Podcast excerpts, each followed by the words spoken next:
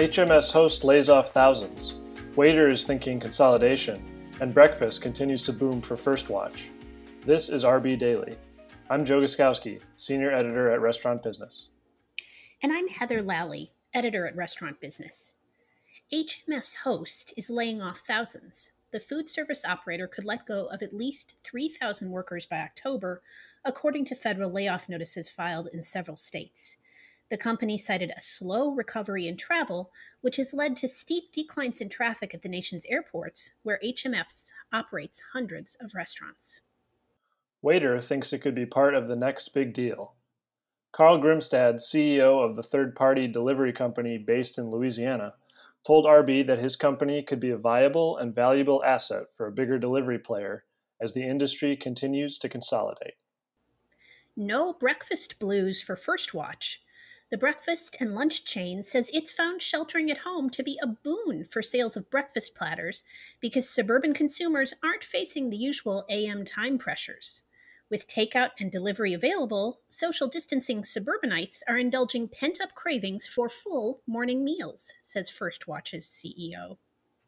Punchbowl Social has a new CEO. John Haywood, the former head of now bankrupt Garden Fresh Restaurants, takes over for founder Robert Thompson. Thompson announced his resignation from the struggling food and games brand last week. Hotels face a historic level of foreclosures. That's what the American Hotel and Lodging Association is warning after research found that 23.4% of borrowers are delinquent on their mortgage backed loans. The industry wants Congress to create a special relief fund to prevent the expected wave. A big Papa John's investor is eyeing an acquisition. Starboard Value, a big investor in the pizza delivery chain, has formed a $300 million public shell company designed to make an acquisition. It's uncertain what kind of company Starboard could target. The hedge fund is casting a wide net. But RB's The Bottom Line notes that Nigel Travis, the former Dunkin' Brands CEO, is an advisor. Rewards platform Seated is getting into event planning.